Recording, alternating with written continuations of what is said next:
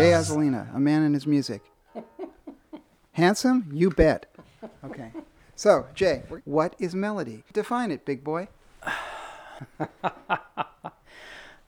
Melody is what every serious musician strives to develop. I mean, we're all developing everything harmony, rhythm. Um, melody, though, is obviously what people are hearing when you're playing, you know, when you're soloing. And it's composition.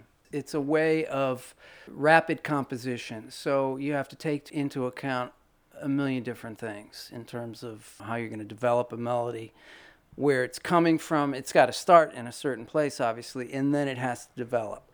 Um, I used to study with this comp teacher from Juilliard that, you know, I'd bring in examples of tunes and he'd look at it. He wouldn't even have to hear it. He'd just look at a phrase and say, This phrase is pregnant, meaning that you could write 20 minutes out of that one measure. And it took me a real long time to figure out what he was talking about. But through example, you know, I saw that you take this phrase that's got a certain, you know, melody to it and you can develop it in, in so many different ways. And, and that's what great players do. Just choose a melody, choose a tune. Okay. Okay. Now I'm going to say this word happy. Okay? Let's go. All the things you are, happy. You, you count off and he'll come. Two.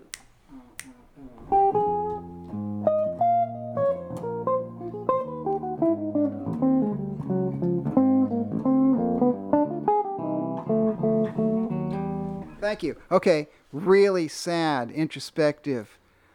Here we go. Count off. One, two, one, two, three, four.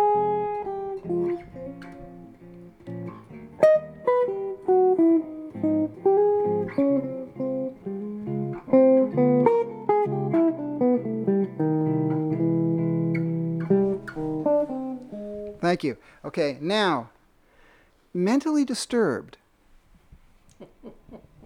Okay, count off. Two, uh, uh, uh, uh.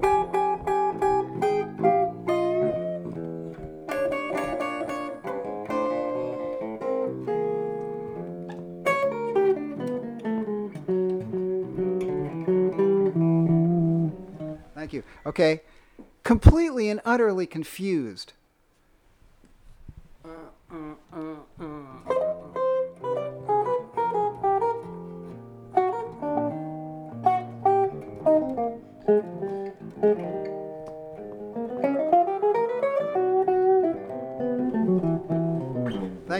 And now, now I'm going to do something really different. Stylistically, rock and roll.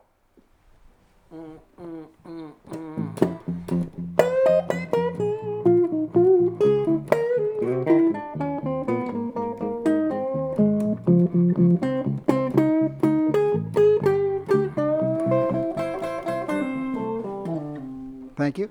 Uh, Brazilian, sexy. Here we go.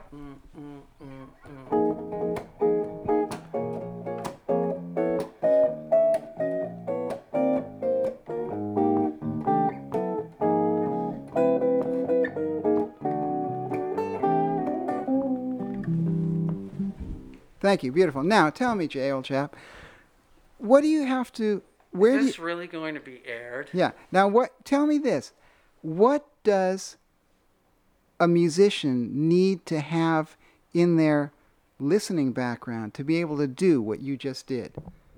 In other words, you can't just do that. You know, waking up in the morning and suddenly you can play all these different styles and all these di- different emotions. What? Tell me. Tell me the process that you've been through since you were, you know, five. Whenever you picked up the guitar and all the stuff that you've absorbed to get to this point. What did Bob James say? well, he said two words to me. One of them was off. Uh, well, I mean, obviously, I've I've done a lot of different gigs stylistically, so um, and I've listened to a lot of different music. So you know, I think it's experience and kind of an interest in being able to play all those styles. So I mean, I don't practice that. I'm trying to fine tune my own thing, but you know, over the years, you know, from playing you know, with singers, especially singers, you know, you know, you learn a lot of different styles. Okay, now let's talk about another thing that, uh, in terms of improvising melodies, one of the things that you do rather beautifully is what's called in the trade by, by small goats, it's called motivic development. Now, what I'd like you to do is pick a little motif and show how, over a, a series of eight bars, you can develop that little motif. Any tune you like, old chap. First, show them what the motif is. Autumn leaves. Autumn leaves, okay, and E now, minor. okay, and the, the motif is Okay, the motif is something like that. Okay, It'll be a da, okay, Da, da, so- da, da. okay, autumn leaves motif. One, two, three, four.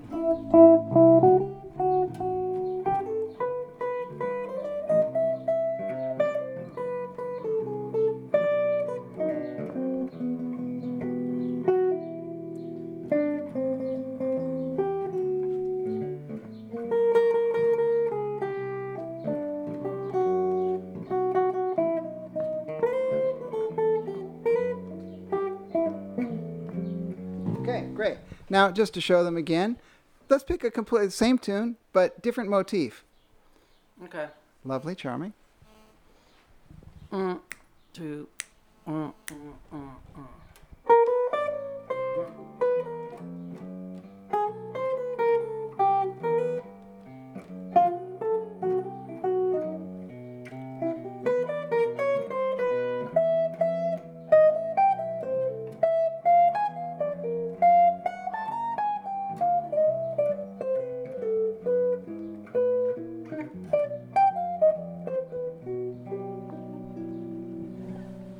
Thank you. Lovely. Now, uh, Jay, see, I see how we're getting on with this. I know you have a gig to get to. now, just what I'd like you to do is just talk briefly about anybody who you consider to be one of the great melodic players of jazz and why you think they are such great melodic players. Besides you, you mean? Besides me, yeah. Well, yeah. okay. Uh, because I'm wearing a dress today.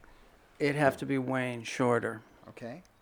And what's amazing, you know, through all the years of listening to him, he's the kind of guy that obviously knows, hears all the harmony, all the rhythm, plays these melodies that some of the time they're inside the harmony and they fit perfectly, and other times they're outside of the harmony, and it doesn't matter because the shape of the of the melody is so strong it has no reference to the harmony and- and yet musically it works gloriously It certainly does, and I know just what you mean, but perhaps my audience doesn't. So maybe, maybe, maybe Uncle Jay, you could just play us a little something uh, that would give it be an example of that. That's com- that's not related whatsoever to the harmony, but melodically so strong that it works. okay A tune called uh, Jay and Yannick Go Camping. And, and you're going to have an example here of uh, playing which goes outside the chord progression, but nevertheless is motivically strong. let's